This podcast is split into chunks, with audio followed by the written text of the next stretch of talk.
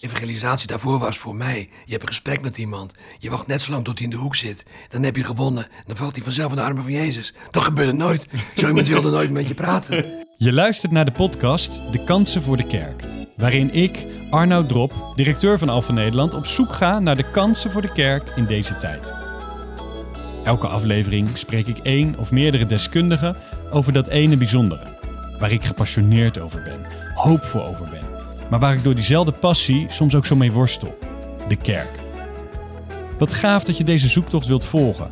Want dat kun je niet doen zonder ook in de spiegel te kijken, denkend aan je eigen kerk. De tijd is niet stil blijven staan. En met de tijd de ontwikkelingen in de kerk ook niet. Wat kunnen we leren van het toen, nu en straks? Dit is de kansen voor de kerk.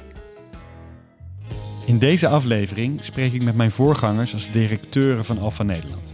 Jan Maarten Goedhart was zo'n 25 jaar geleden de eerste coördinator van Alpha Nederland.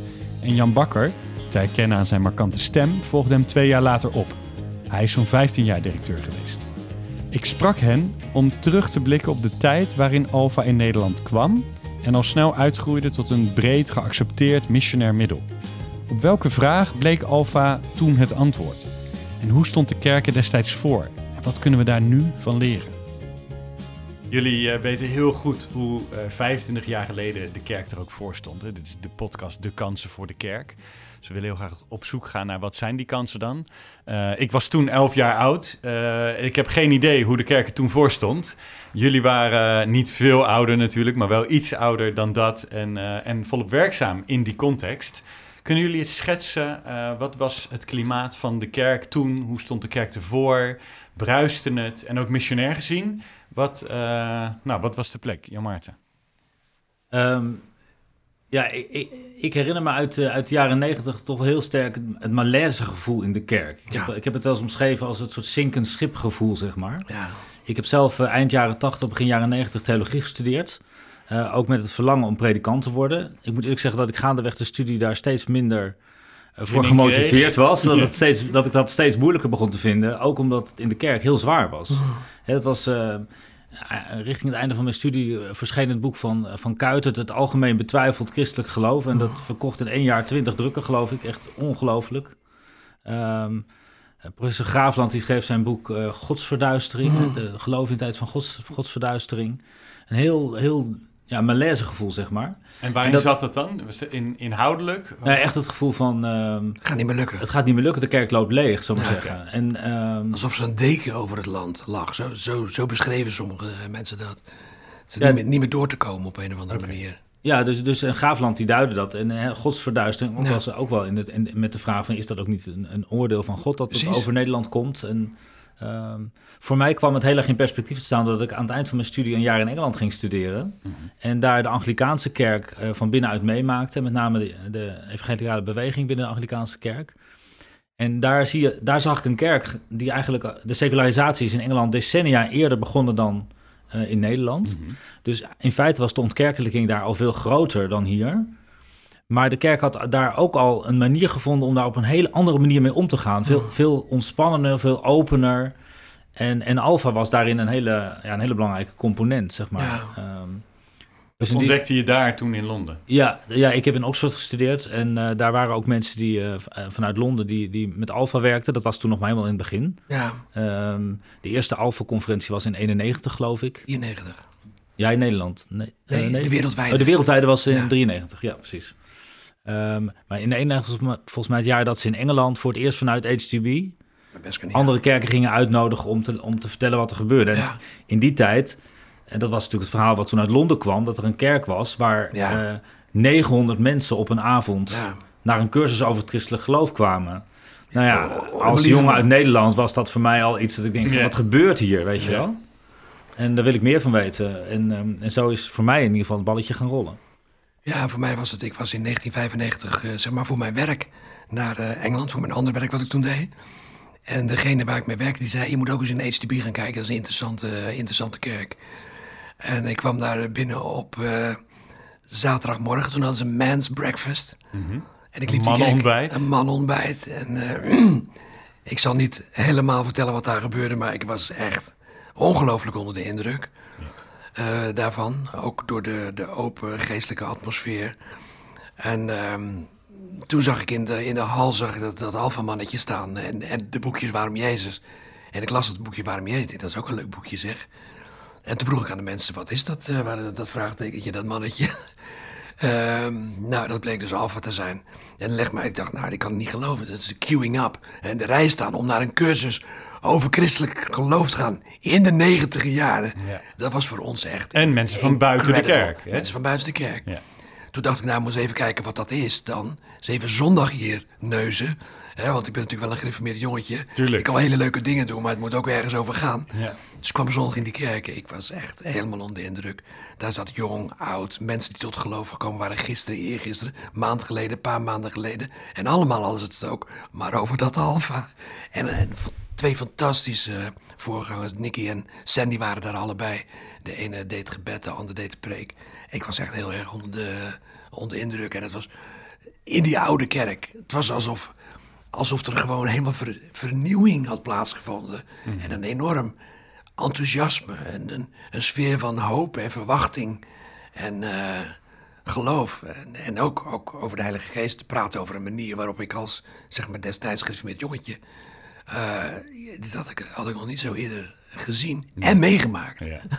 En komen- wat, mij, wat mij heel erg triggerde was dat ik in, in Oxford studeerde. En nou, echt wel nou, een van de beste universiteiten van de wereld, zal ik maar zeggen. Dus, dus niet zomaar een omgeving. En ik kwam daar tientallen studenten tegen die vanuit een onchristelijke achtergrond tot geloof gekomen waren in hun studententijd. Ja, Nou, dat was voor mij komend uit Utrecht. Ik, ik, dacht, dat Impossible. ik begreep het helemaal niet. nee. Eh, en dat waren echt, dat waren PhD-studenten. Ik bedoel, het waren echt mensen die, die wisten wat ze deden, ook qua, ook intellectueel gezien, zeg maar. Ja. Ehm, en die kwamen tot geloof. En wat er met mij toen gebeurde, was dat ik, dat ik ook terug ging kijken naar mijn eigen kerkelijke gemeente in Nederland, waar ik in opgegroeid was. En ik realiseerde me opeens, ik heb daar twintig jaar in de kerk gezeten, heel trouw. En ik, heb, ik kan me eigenlijk niet herinneren, misschien het aantal keren dat ik meegemaakt heb dat iemand van buiten de gemeente tot geloof kwam. Ja. Nou, één of twee misschien. Zelden. Ja. Bij mij Het gebeurde zelden. nooit. Er werden, Ja, allemaal, er werden wel kinderen gedoopt, maar dat er een volwassene gedoopt werd. Ja. Omdat hij, zullen we maar zeggen, als kind, dat Ja, kwam omdat, hij nooit la- voor. omdat hij de kinderdoop niet gehaald heeft, maar hè, later tot geloof kwam. Ja, dat, dat kwam gewoon niet. En, en toen dacht ik, wat raar eigenlijk dat, wij, dat, dat ik dat nooit vreemd gevonden heb. Waarom heb ik dat nooit gemist? Ja. Eh, ehm, Precies. er was een soort... eh, Je kon het gewoon niet voorstellen. Nee, maar, maar ook eigenlijk dat het heel vreemd is dat je een gemeente hebt waar, waar geen mensen van buiten tot geloof komen. Als je het Nieuwe Testament leest, is dat heel vanzelfsprekend dat het wel gebeurt. Ja.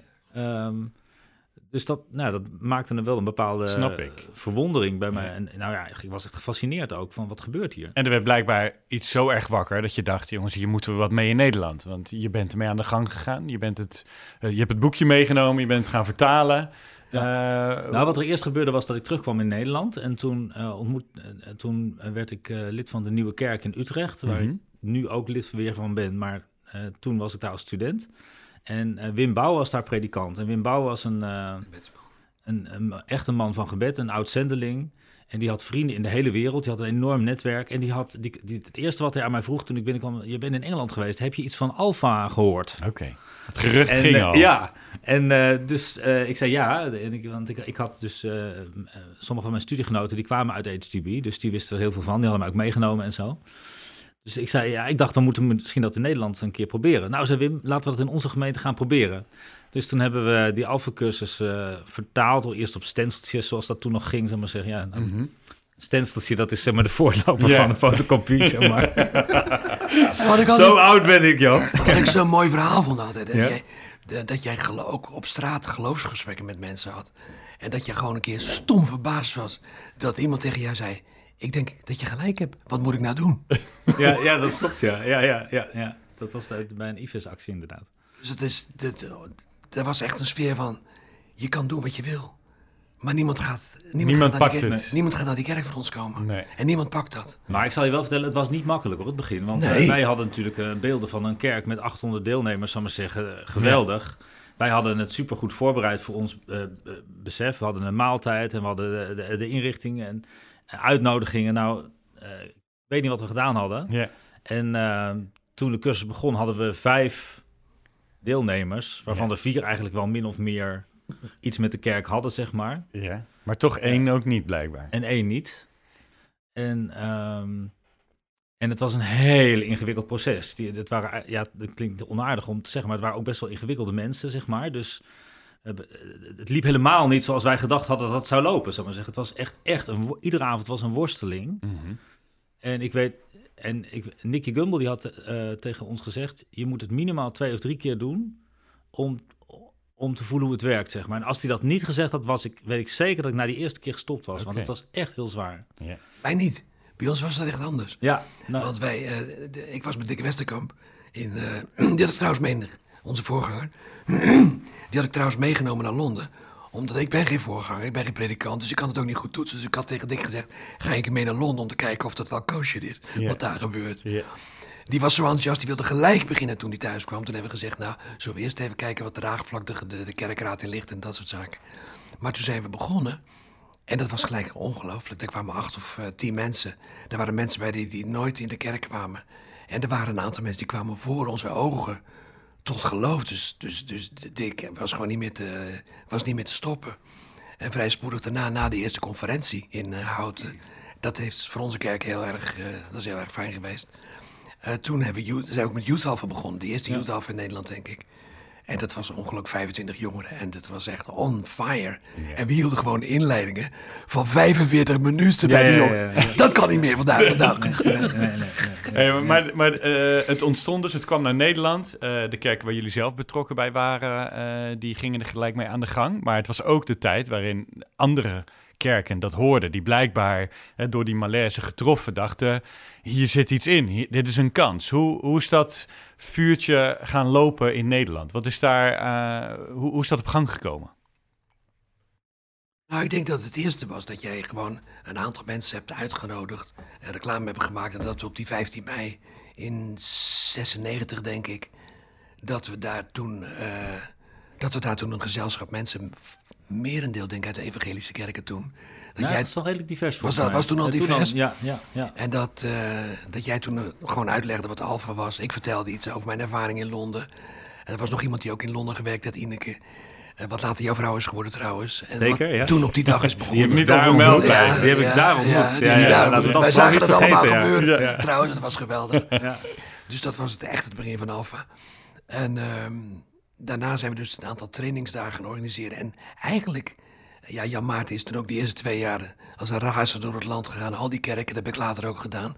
Maar het ging als een lopend vuurtje. We hadden geen geld voor PR. Er werd wel wat over geschreven. Maar wat was dat dan? Wat, had, wat, had die, wat Die zag die kerk erin waardoor dit loskwam? Nou, ik denk, ik denk dat, hè, we beschreven net dat malaise gevoel, zeg maar. En ik denk dat, dat Alpha was een verhaal van hoop. Hè, dus dus de, de, de- het, was het, het maakte iets los bij mensen van, hé, hey, dit kan Kan. dus ook. Hè, dat, je, kan. eh, dat, je op, dat je op zo'n manier kerk bent, open naar mensen die niet geloven. Dat je binnen jouw gemeente een plek creëert waar, waarbinnen mensen die niet geloven toch ook willen komen, willen praten, kennis willen maken.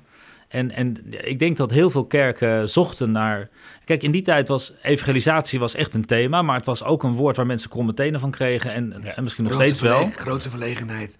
Hoe dan? Je was altijd blij dat er twee of drie mensen in de evangelisatie... eh, Commissie zaten. Ja, en die wisten vervolgens niet wat ze moesten doen. Nee. hè, Dus, Wij hadden één man in de kerk.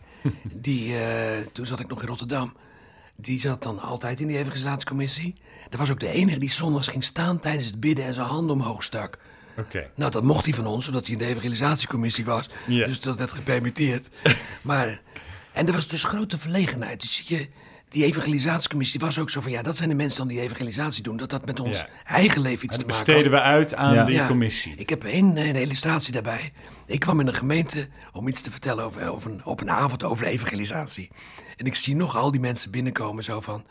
De dominee heeft ons uitgenodigd voor een avond over evangelisatie, dus wij komen gewoon. Ja, plichtmatig dus we gaan haast, koffie ja. drinken met een stukje erbij, ze hebben er netjes voor gezorgd.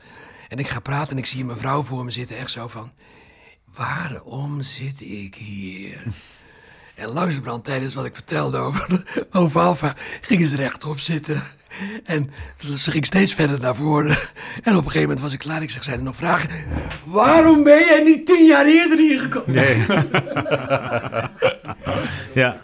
Ik denk dat mensen ook heel gauw door hadden dat Alpha niet een soort trucje was. Of niet een techniek van, van een, een paar stappen programma, zeg maar. Voor mij was ook, zomaar zeggen, de kracht van gebed iets wat enorm uh, uh, zichtbaar werd door Alpha. Ik vertelde net de eerste keer dat we helemaal vastliepen, uh, bijna. Mm -hmm. En toen gingen we, hebben we gehoorzaam aan Nicky Gummel, hebben we toen een tweede cursus georganiseerd. En weer al onze folders, uitnodigingen, et cetera. En de avond voordat we zouden beginnen, nee, een week voordat we zouden beginnen, hadden we een voorbereidingsavond. En toen hadden we één deelnemer, had zich aangemeld. Mm. En we zaten bij elkaar en Wim Bouw was daar ook bij, hè, de man van gebed. En wij zeiden tegen elkaar, ja, wat gaan we nu doen? Moeten we hem niet uitstellen? Eén deelnemer is wel erg weinig. En ik, ik weet nog heel precies, Wim Bouw die zei, ik geloof dat er 15 deelnemers komen. En ik was voorzitter van die, uh, van, van, van, van die avond, zeg maar. En ik dacht, toen dacht ik, ja, wat doe ik nou? Hè? Hoe reageer ik hier nou op? En uh, dus, toen, zei, toen zei ik, nou, laten we, laten we bidden, zeg maar. En ik weet nog dat ik de verleiding had om te bidden. Laten we, hè, laten we bidden dat er meer mensen komen, zeg maar zeggen. Maar hij zei, nee, er komen 15 mensen. Dus toen hebben we ook om 15 mensen gebeden. Mm. En uh, wat er dus in een week tijd gebeurde, was dat we op de avond, voordat we gingen starten, waren er 14 aanmeldingen. Yeah. En op de avond zelf kwam de 15 die kwam onaangekondigd, zeg maar. Binnen En het, de, het, vond thuis, het vond plaats bij mij thuis. Ik woonde in een studentenhuis. En onze huiskamer van het studentenhuis, daar werd die, die alfacursus gegeven, zeg maar. En ik weet nog dat ik iedere keer als de bel ging, ging ik naar de deur om die mensen binnen te laten.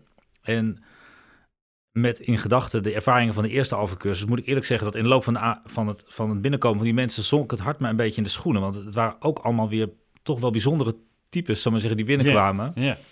En um, ik dacht, oh help, we hebben er nu 15, weet je wel? Dat dacht ik eerst. Maar ik weet nog dat door me heen flitste. Maar God heeft ze alle 15 hier gebracht. Mm -hmm. Want we hebben erom gebeden. En, en, en, en toen gingen we in de kring zitten en toen vroegen we aan al die 15 mensen, wat, heeft jij, wat bezielt jou om Alfa te gaan doen? Waarom ben je gekomen? En het ene verhaal was nog bijzonderder dan het andere. Er was, er was een, uh, iemand die aan de universiteit werkte, een wetenschapper, die zei: Ik ben opgegroeid in, in Katwijk, in een hele kerkelijke gemeente. En uh, geloof echt met de paplepel ingegoten, maar ik ben gaan studeren en ik ben door, de, door, door mijn wetenschappelijke studie alle, zoveel vragen gekregen, mijn geloof kwijtgeraakt. En uh, vorige week ben ik gepromoveerd. En, of, en, en een, een week ervoor of een week daarna kreeg hij bericht dat zijn beste vriend en studiegenoot, ook net gepromoveerd, zelfmoord gepleegd had. En toen de, hij was intens verdrietig en toen kreeg hij die avond, duwde iemand bij hem een folder van Alfa door de brievenbus. En daar stond op toen die eerste folder, wat is de zin van het leven? Wat gebeurt er als ik sterf? Uh, en hij, hij was zo daarmee bezig dat hij bij ons binnenkwam. En hij zei, ja, ik, ik wil toch weer weten wat, wat het is. En, en, en, en, in die, en daarnaast hem zat een, een jongen en, en dit was een, uh, een, een, bouwvakker uit Suriname. Uh, nou ja, grote contrast tussen die twee kon er eigenlijk niet zijn. En, en die vertelde dat hij de zaterdag voordat we begonnen door de, door de stad Utrecht liep. Nee, dat hij een droom had. Hij had een droom dat hij door de stad Utrecht liep.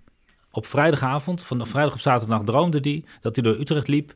En dat hij in, in, in, in op Vredeburg kwam, plein midden in de stad. En daar uh, stond een blauwe bus. En hij, hij droomde dat er een soort aardbeving was, dat het huis begon in te storten.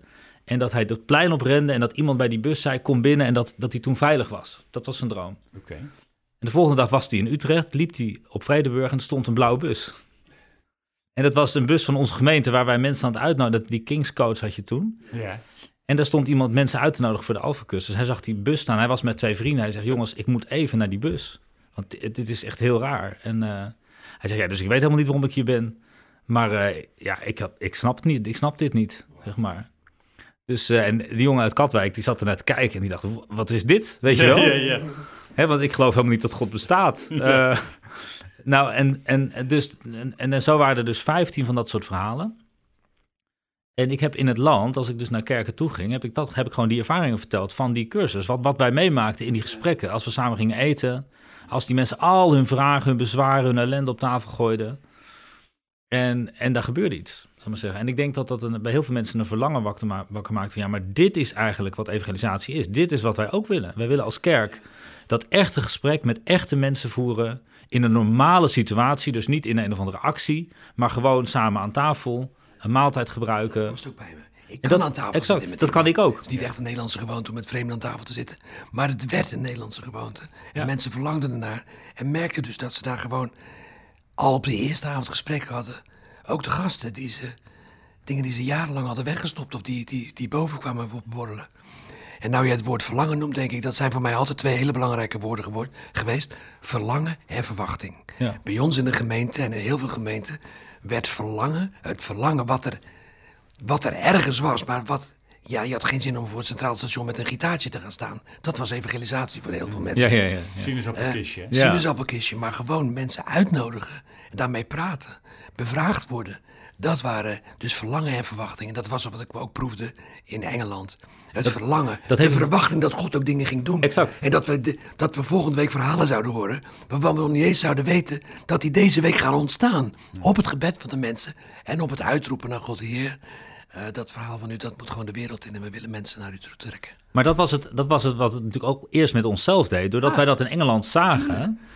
Dat gebeurde bij mijzelf ook. Dat ik dacht van ja, maar het kan dus wel. Op een normale manier, normale mensen. Eh, niet opdringerig, niet drammerig, niet zeurend. eh, en en, en, en die, die verwachting dat het kan. Dat maakt ook dat je heel anders een gesprek aangaat. Veel ontspannender. Veel minder van ja, ik moet een ander iets aanpraten of helemaal niet. je ander niet te overtuigen. De, de evangelisatie daarvoor was voor mij. Je hebt een gesprek met iemand. Je wacht net zo lang tot hij in de hoek zit. Dan heb je gewonnen. Dan valt hij vanzelf in de armen van Jezus. Dat gebeurde nooit. Zo iemand wilde nooit met je praten. Die wilde gewoon nooit meer met je praten. Want die was vastge, vastgezet. En nu dacht je, hoef die man helemaal niet te overtuigen. Dus de ik kerk- vertel gewoon wat er gebeurd is. De kerk Ja. was eigenlijk helemaal niet meer gewend dat dit hoorde bij hun modus operandi. Dat dit hoorde bij de manier van kerk zijn van toen. Dat je het evangelie kunt delen met anderen door gewoon ontmoetingen te hebben aan tafel. Door voor ze te bidden, in gesprek te gaan en te zien en te verwachten dat God dan met ze aan de gang gaat. En dat was de boodschap waarmee jullie het land in zijn gegaan. Eh, dat het werkt, dat het kan en dat de kerk op deze manier levend is. En werd dat in alle hoeken van de kerk meteen hartelijk verwelkomd? Hoe, eh, hoe ging dat eraan toe? Nou, ik denk dat er heel veel nieuwsgierigheid was. En, en dat werd natuurlijk gepaard met dat verlangen. Want ik denk dat. eh, Ik vond het een hele wonderlijke ervaring. Want we hebben, hebben natuurlijk Alfa. eh, op een gegeven moment was er een groepje mensen, Jan en ik. En er waren bijvoorbeeld Peter en Jennifer Wortel uit Groningen, weet je nog. Die daar ook heel erg mee betrokken waren. Mijn vrouw Ineke, wat nu mijn vrouw is, die was met haar ouders teruggekomen uit Engeland. En die hadden in Delft eh, geprobeerd Ja, met Alfa te starten. stond. En er kwamen wat van die lijnen bij elkaar. En toen heeft de IZB gezegd: wij willen wel eh, dat steunen dat we de Alpha-cursus naar Nederland halen. Samen met Youth Christ en de Evangelische Alliantie, hè, de voorloper van Missie Nederland. Dat is gebeurd in dit huis, hè? Ja. Jan Maarten Waar is het kantoor van Alfa nu nog zit. Ja, vandaag waar de waar, de, waar de gebedsruimte is. In de kamer van Arnold van Arne Huisden. van Heusden, hij zat daar. En twee weken later zat ik daar met hetzelfde verhaal. Ja. En, nou, en het, wat ik wel mooi vind om te vertellen is dat hij, Arnold van Heusden en Anne van der Bijl... regelmatig bij elkaar kwamen in die kamer om te bidden voor Nederland... en te, te, te, met het verlangen dat er dingen in Nederland mochten gebeuren. En Arnold zegt altijd, we hebben Alfa echt gezien als een van de antwoorden... op dat eh, constante gebed eh, van ons. Dus ik vind het dus heel bijzonder dat dat nu ook de gebedskamer van Alfa Nederland is. Nou ja, goed, Die, eh, goed om ja, te benoemen, denk ik. fantastisch. Ja, dat is Als het gaat om de ja. kansen voor de kerk, Ja. dan Ja. begint het dus met gebed. Gebed voor je kerk, gebed voor je stad, gebed voor het land. Ik denk, als je terugkijkt naar die tijd, dat ook heel veel eh, tussen aanleidingstekens gewone gemeenteleden, die al heel lang in de kerk kwamen, ook mee gingen doen met, met Alfa. En eh, op verschillende manieren daardoor geraakt werden. In de eerste plaats, zeg maar, doordat je. Voor, voor veel van hen was het de eerste keer dat ze zo lang en diepgaand met niet-gelovigen in gesprek gingen. Die allerlei vragen stelden die ze eigenlijk zelf ook wel bleken te hebben. Dus, dus het dwong ook om op, je, op zelf na te denken. Ja, wat geloof ik nu zelf eigenlijk? En, en wie is God voor mij? En wie is Jezus voor mij? Ehm, en, en, en, en dan ook te merken dat je zo'n gesprek kunt voeren. En dat dat niet gelijk betekent dat je dingen kwijtraakt, maar dat het ook heel verrijkend is. En het andere wat denk ik, wat jij nu ook benoemt, is dat heel veel mensen ehm, door Alfa ook toch een nieuw besef kregen van Gods aanwezigheid en van Gods kracht. Dus dat God niet alleen een onderwerp is waar we over spreken, maar dat hij een levende realiteit is die ook hier in ons midden is. Ja.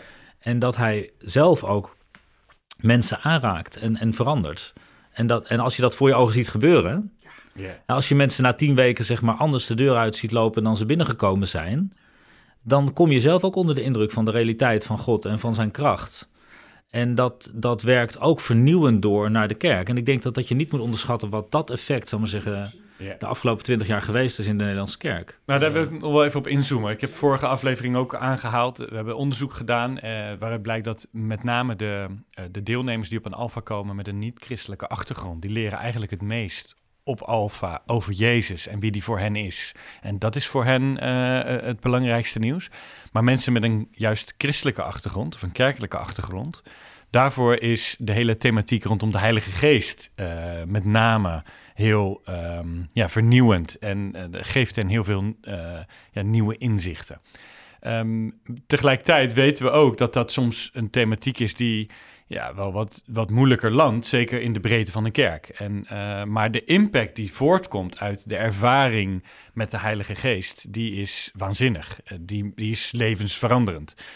Hoe hebben jullie in die beginjaren, toen jullie rondgingen naar die kerk, hè, het is prachtig om te horen dat mensen dan zeggen, ja, je had eerder moeten komen, die verhalen wil ik ook. Maar als ze dan horen wat daarbij komt kijken, dat er dus dan ruimte wordt gegeven aan de Heilige Geest en zo. Ja, Maarten, hoe heb je die, hoe ging dat hoe landde dat in de kerk? Wat voor verhaal had je daarbij nodig en pikte iedereen dat?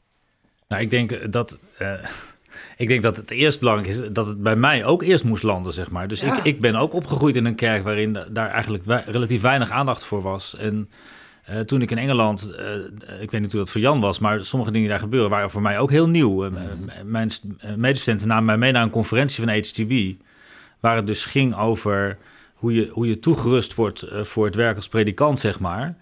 Uh, maar dat ging wel een beetje anders dan de theologische conferenties die ik uit Nederland kende. En, uh, de, en maar er was daar. ik, was, ik was daar zo onder de indruk van, van A, de kwaliteit van de mensen. Het waren hele gewone mensen.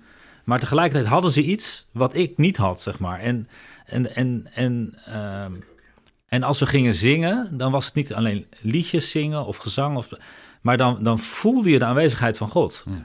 Ja. Um, en als die, die hele gewone mensen met je gingen bidden, zeg maar, dan, dan gebeurde er ook iets wat ik niet kende, zeg maar. Bij ons ging het iets anders. Ik had natuurlijk de geestelijke, theologische verantwoordelijkheid lag voor mij bij, mijn voorganger.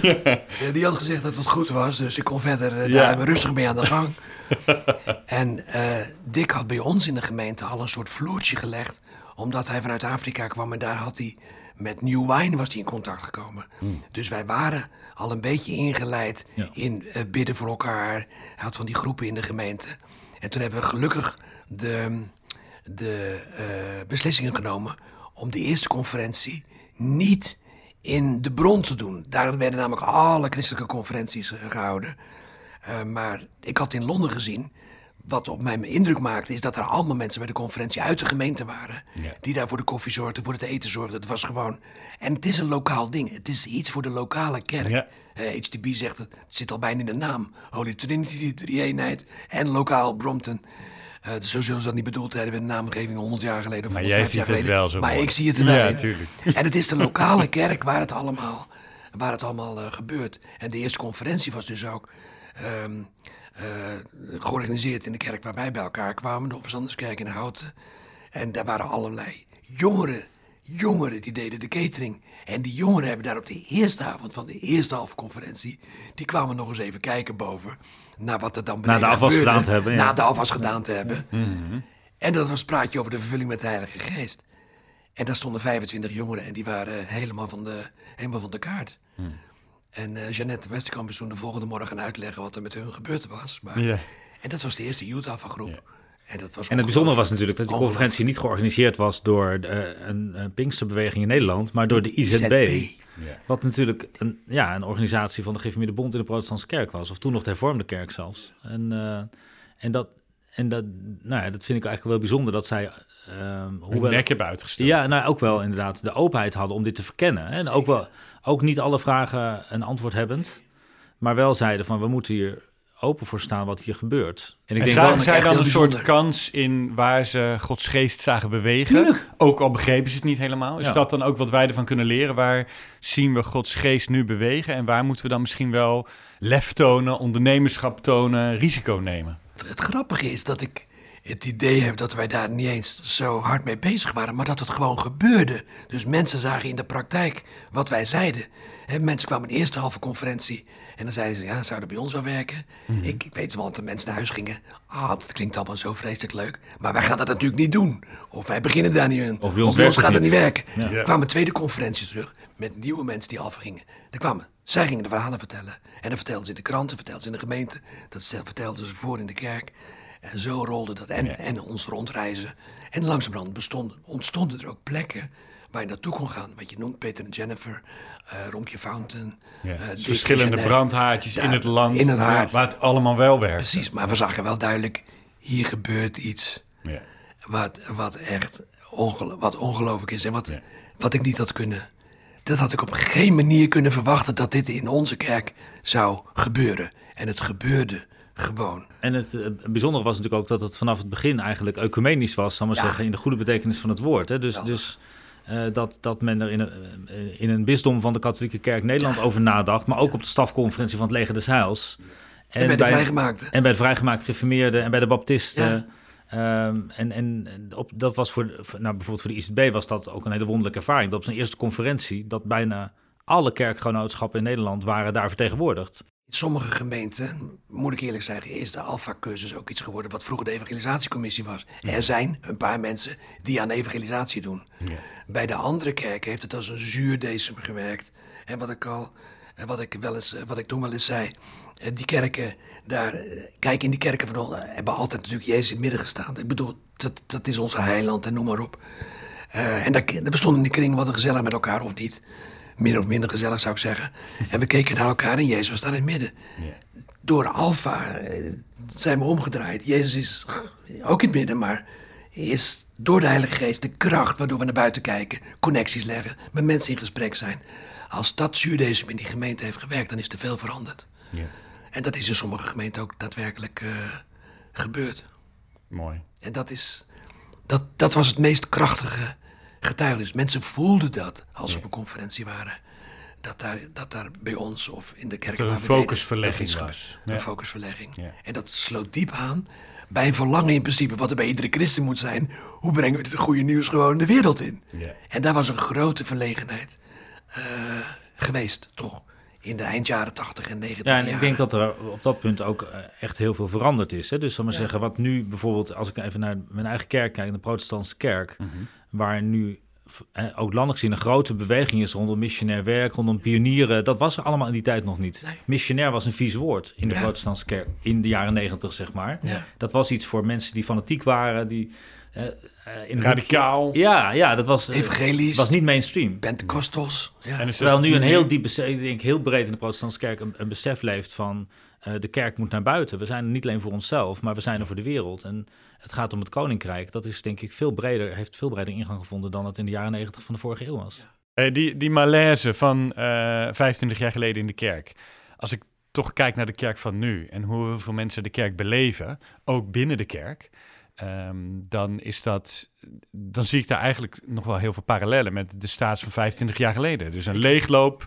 eh, de onderzoeken eh, die, die trouw iedere zoveel jaar doet, geven aan dat het aantal mensen wat atheïstisch of agnostisch is veel groter is dan het aantal mensen wat christelijk is. Dus die malaise, die is niet veranderd. Tegelijkertijd hoor ik zeggen, joh, het klimaat in de kerk en de plek van missie of evangelisatie is heel erg veranderd. Maar wat zijn dan lessen van toen, ehm, van die malaise van toen, die we zouden kunnen meenemen naar nu? En vooral het antwoord daarop, de hoop die we te bieden hebben of het, het, brengen van het evangelie. Wat zouden we kunnen meenemen van die tijd?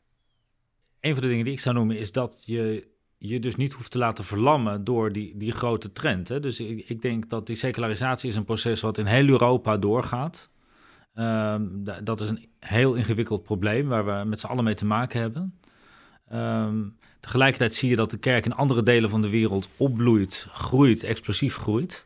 Dus er is ook een soort beweging van de geest door de wereld, lijkt het wel, zeg maar. Ehm, ik vind, je, leest bijvoorbeeld wel eens over de, gemeente uit het Nieuwe Testament, plaatsen als Efeze, Colosse. Als je nu naar Griekenland gaat, zal zeggen, dan tref je daar nauwelijks een levende gemeente aan. Dat grijpt me wel aan als ik denk dat, dat, zeg maar, dat het verhaal van Europa zou kunnen zijn over, over enkele decennia. Tegelijkertijd heeft, heeft Alfa mij ook wel laten zien dat er ook een soort tegenbeweging op gang kan komen. Ik, ik, we hebben het natuurlijk heel vaak nu over Londen gehad en over HTB. Londen was natuurlijk ook een zeer geseculariseerde stad. Um, waarbij het opmerkelijk is dat als je nu naar de statistieken kijkt, dat in, in, in Londen, of all places, eh, in heel Engeland is Londen het gebied waar enkele jaren geleden de statistieken gekeerd zijn en de kerk weer groeit. Mhm. Echt weer groeit, zeg maar. Um, en, en dat geeft mij hoop dat, dat dat ook in Nederland kan. Maar dat is niet een gemakkelijk proces. Ik denk niet dat we moeten doen alsof Alfa nu de oplossing voor alle problemen is. Maar het is wel een, een, een plekje waar je tegen de stroom in kunt zwemmen. Precies. En waar je kunt laten zien, zo kan het ook. Dus laat je niet verlammen door de grote uh, trend die wordt waargenomen. Ja. Maar kijk daarin naar de kansen. En dat natuurlijk onder wat we net ook uh, bespraken. Dat zien we onder gebed. We zien dat breder, hè? Ook, ook in pioniersplekken en in, in, in, in kleine gemeenten die gaan bidden en weer tot leven komen. Dat wil ik ook, ehm, dat wil ik ook, ook aanvullen, want we, we zien natuurlijk wel veel secularisatie in Europa, maar ik heb de laatste jaren, zeg maar internationaal, oh, wel gezien dat er zoveel initiatieven zijn van nieuwe kerken, van church plans, dat, je, dat, dat het je soms gewoon duizelt. En dat er ook nieuwe openingen zijn. Bijvoorbeeld, uh, als ik aan Duitsland denk, uh, was het altijd toch vrij lastig om de katholieke kerk mee te, mee te krijgen. Mhm. In Frankrijk ging dat wat uh, beter. Dat is een heel apart verhaal, weer een ander verhaal. Maar er is een uh, katholieke priester uit Canada die is begonnen met uh, Alpha, James Mellon. En zijn ervaringen, die heeft hij opgeschreven. En dat is vooral begonnen met Alpha. En uh, daar is een beweging op gekomen, Divine Renovation, is het boek wat hij geschreven heeft. God renoveert in het Nederlands. In, in het Nederlands.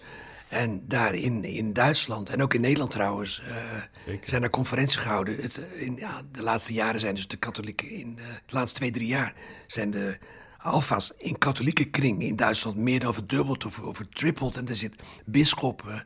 Uh, dus, dus je ziet, dat, dat had niemand verwacht. Uh, eerlijk gezegd dat het zo zou uh, gaan. Ik denk dat er in, in Duitsland 750, dat was de grootste halve conferentie ooit twee jaar geleden, met 750 Rooms-Katholieken, priesters, bisschoppen, gemeenteleden. Echt onvoorstelbaar. In Nederland, die, die kon helaas niet doorgaan. Ja, maar duizend aanmeldingen. Meer dan duizend aanmeldingen voor een en ik merk dat in de contacten met België ook, dat ook daar in de katholieke kerk ook het... Dat uh, verlangen is ook, hè? Dat, ja, dat, verlangen, is, er En, en, en, om nog iets te zeggen, uh, dus, dus dat, dat zijn positieve geluiden. En ik denk overal op plekken, en ik denk dat, dat, dat we dat moeten aanjagen. Ik hoor laatst Nicky Gumbel natuurlijk uh, praten op die conferentie. En als die dan zegt wat er gebeurd is met de Alpha Online in die coronatijd... er zijn er heel veel deuren dichtgegaan. Maar ze hebben ongelooflijke hoeveelheid mensen bereikt die in huizen zitten die gewoon niet naar de Alfa konden vanwege kleine kinderen of vanwege de drempel. En die zitten gewoon met uh, tegen mensen zitten ze in de Zoom. Dan zijn ze Alfa aan het, uh, aan het doen. En Marriage Course ook. Duizenden mensen die gewoon betrokken zijn met samen op de bank de Marriage Course doen. Ja. Dat, zijn, dat zijn echt ontwikkelingen. Dus er zijn ook. En dat is. Uh, je hoeft dus niet te wanhopen. En je mag vooral ook verwachten dat God deuren open doet als, als wij dat verlangen en die verwachting hebben dat hij aan het werk gaat. Ik wil jullie heel hartelijk bedanken voor dit gesprek en uh, voor jullie blik in het, uh, in, in het verleden, waarin jullie ons ook helpen om de kerk van nu uh, richting te geven en op zoek te gaan naar de kansen voor de kerk van nu. Dank jullie wel. Bedankt voor het luisteren naar De Kansen voor de Kerk. Abonneer je op deze podcast, dan mis je de volgende aflevering niet. Ik hoop dat mijn zoektocht en deze gesprekken ook jou inspireren om na te denken over je eigen kerk. Deel deze podcast met je kring of studiegroep en je kerkleiders. Kijk op dekansenvoordekerk.nl, want de kansen kunnen worden benut.